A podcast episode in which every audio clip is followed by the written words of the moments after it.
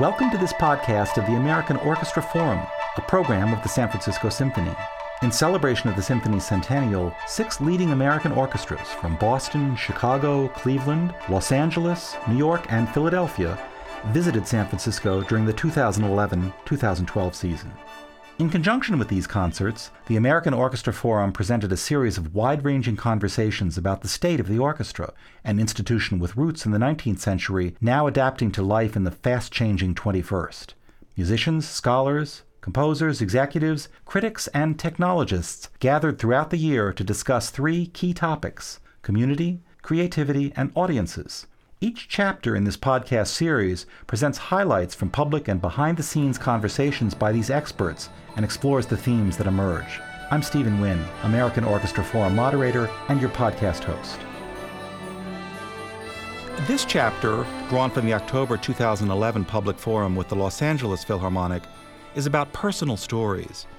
Those intimate connections between a student and a teacher that, like a pebble in a pond, send waves radiating outward those waves, expanding and intersecting with many others, create an ocean of musical connections around the world. None of this happens without the right environment, whether it's the nurturing atmosphere of a music school, the horizon expanding realm of a youth orchestra, or a globe spanning program like the celebrated El Sistema. Few stories are more compelling or influential than that of Gustavo Dudamel, the Venezuelan born conductor who found his own pebble in the pond experience in his home country's visionary music education and social program, El Sistema. Today, as music director of the Los Angeles Philharmonic, Maestro Dudamel and the orchestra are expanding the El Sistema concept, which fuses youth orchestras to powerful social programs for disadvantaged youth in the United States. In a recently announced partnership with Bard College in New York and the Longy School of Music in Massachusetts, the LA Phil will help establish a network of Sistema like nucleos or teaching centers around the country. Gustavo Dudamel recalls his own experience as a beginner in El Sistema. When you play in an orchestra, something happens, especially when you are a, a kid, seven years, eight years old, that you don't understand anything. You understand little, some things, but at the beginning, what you love is to play. When he recalls one of his early teachers, El Sistema founder Jose Antonio Abreu, his sense of connection to where he came from and where it can lead is unmistakable. This amazing man that is Jose Antonio Abreu create this way, and this way really work. Really work for the children because it's an opportunity again to have access to beauty and we don't talk about that because maybe it's romantic, but to have access to beauty is something really important. And this is what the Sistema do.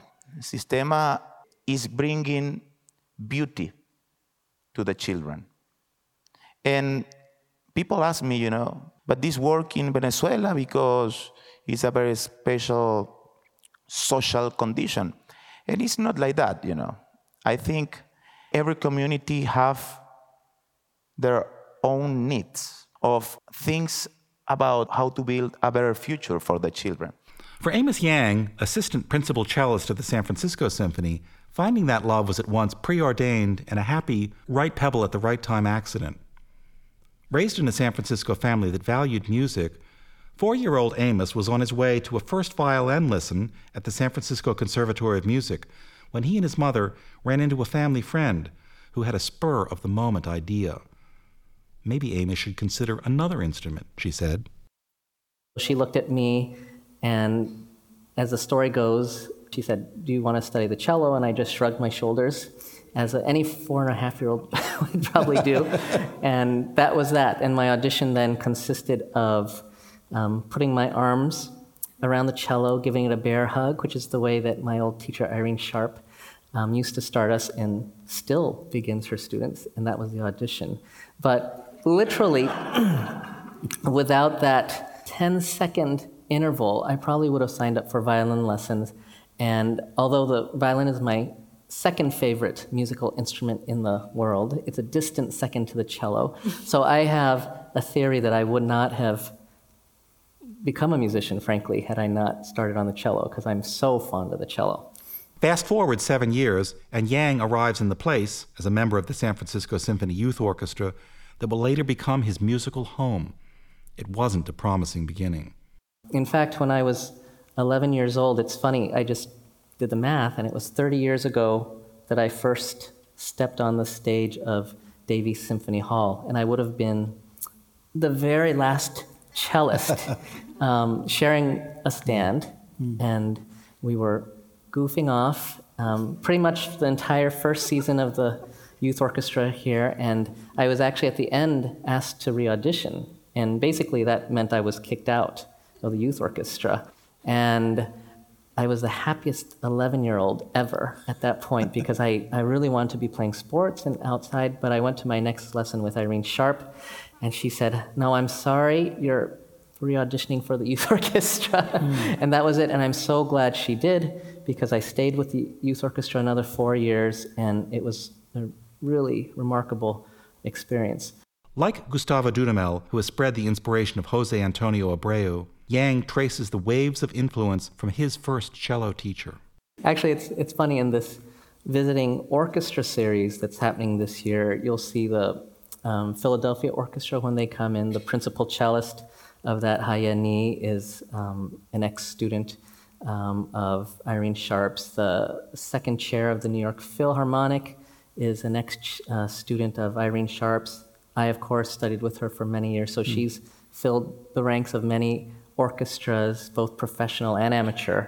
Not all budding musicians are fortunate enough to have a teacher such as Irene Sharp or ready access to institutions like the San Francisco Conservatory of Music or the San Francisco Symphony Youth Orchestra to nourish them. The Detroit based Sphinx organization is trying to create currents in communities that have been traditionally underserved and underrepresented in classical music. While the numbers have increased, still only 4.2% of American orchestras are comprised of black and Latino players. Dedicated to increasing the participation of these groups in music schools, as professional musicians, and as classical music audiences, Sphinx has been active in some 200 schools nationwide, granted nearly $2 million in scholarships, and mounted hundreds of orchestra and chamber music performances heard live and on PBS. Afa Sadykhly Dworkin, Vice President and Artistic Director, explains how Sphinx builds from the ground up, starting with the teacher student connections that proved so powerful for Dudamel and Yang. The vast majority of the young people that we encounter and work with directly through our educational programming really come from a situation where music is not a commodity, it's not really a value. So, in many cases, particularly so with the year round programming in Detroit, we work with communities where uh, survival skills perhaps are more key to um, the development of these young people.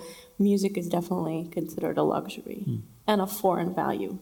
And it, it takes a lot of kind of out of the box kind of thinking, really honing in on the approach, how to speak to the family, how to convince them that staying in music is worth it. It does not necessarily guarantee you're going to become a it likely doesn't guarantee that you're going to become a concert violinist, but it does make you exposed to a, a discipline that's really essential to your personal development. For the students who stick with the program and join a Sphinx ensemble of other Black and Latino musicians, the sense of belonging, the sense of purpose, and long term rewards can run deep. Afa Dworkin. And I think the threading line, the common sort of sentiment from everyone was that they came in and they recognized there are people like them that look like them that are their age and have common values. And what they have in common regardless of background is really music. Mm. i think developing that peer network and sense of community is probably one of the most essential long lasting um, values and factors for these young people getting involved. With the El Sistema movement growing, 14 American orchestras now have programs based on its principles and the Sphinx organization and other groups expanding their influence, music itself is becoming its own good sized pebble in the much larger pond of American life. How can the sounds we make together and hear together in school auditoriums and concert halls build and expand our sense of connection and possibility? How does music keep us together once the performance ends? Recent MacArthur Genius Grant recipient Francisco Nunez, founder and director of the Young People's Chorus in New York, puts the case for music's power to change the world directly. I want to fight poverty through music, he says. I know that sounds romantic, but I've seen it happen. Music brought me out of the barrio. While the idea of music and social justice working together is a relatively new one for orchestras, says Jesse Rosen, president and CEO of the League of American Orchestras, more and more ensembles are embracing the idea. The LA Phil under Gustavo Dudamel has made it a core principle. Rosen recalls a community meeting of arts organizations, public schools, after school programs, and the mayor of Los Angeles. The topic was the Philharmonic's plan to form its youth orchestra LA, YOLA.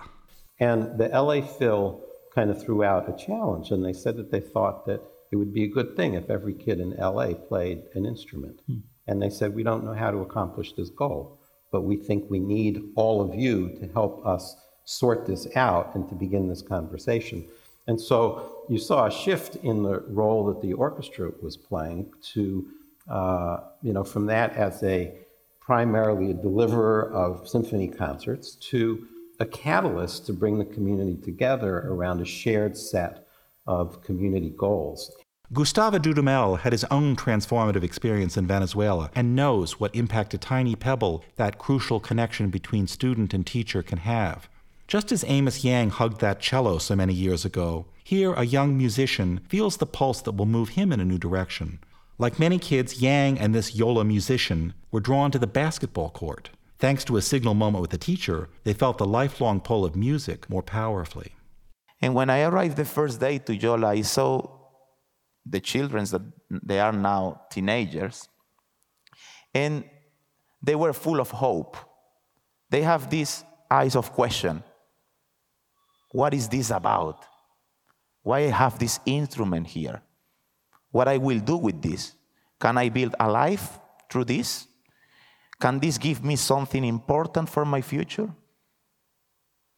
Then, the second visit, I made a question. I was explaining something to the timpani player that is an amazing kid. And he wanted to be a ball player, a basketball player. And I was talking to him that I love NBA and, you know, I was playing basketball when I was in my school. And then he said, But Gustavo, because he called me Gustavo. Gustavo, my dream is to become the timpani player of Los Angeles Philharmonic. In the second visit, I was like, okay, how this can be, you know, in such a short time, because I, my second visit that we did was two months or three months later. And I say, wow, something is happening. Something is changing. Because this child have a vision about his life and a very clear, and he plays very well. And like others that they don't want to be maybe musicians, but they have music in their life. Things are happening and changing across the country in Yola, the Sphinx Orchestra and chamber groups, in schools, and on college campuses. Mark Clague, professor of music at the University of Michigan, underscores the point. And for so many students I deal with, you know, music is their life. It's the thing that, that makes them feel like it's, it's worth getting up in the morning, it's worth earning money so that they can, they can you know, um, not only buy a recording, but, but buy an instrument, or you know, technology allows them to put their own voice on YouTube or to create their home studio recording. Now is so incredible. A lot of students are creating their own music, and that's that's a really exciting possibility. None of this is magic, of course. It requires the long term commitment and hard work of orchestras, community organizations, schools, parents, and children at a time when the arts remain under steady pressure. Mark Clague sounds this cautionary but finally optimistic note. One of the fears I have, and it came up in that education discussion, was that, you know, now with No Child Left Behind, I mean, so much of the effort about education is are our schools getting, you know, our test scores that justify our funding? Mm-hmm. And with the arts, it's really hard to test. Mm-hmm. I mean, it, I mean, maybe it's easy to test. You can give them an audition for the San Francisco Symphony, but that's not, that's not what we're expecting, right? That, but you know, how do we? Because it's difficult to measure this impact. It's also easy that we can lose track of it. And that, I think, is the real danger and, and why it's so important to have these conversations, you know, like we had with, with Ava and Amos about, you know, what music has meant to them. May the conversations continue and the musical waves roll on and outward in ever widening circles. We invite you to join the conversation with America's leading orchestras by visiting the American Orchestra Forum website at symphonyforum.org. There you will find blog posts, videos, transcripts, and more. The American Orchestra Forum is made possible by a grant from the Andrew W. Mellon Foundation. The theme music is from John Adams' Short Ride in a Fast Machine, performed by the San Francisco Symphony and available from SFS Media on CD or as a download. This podcast is copyrighted 2012 by the San Francisco Symphony. I'm Steven Winn. Thanks for listening.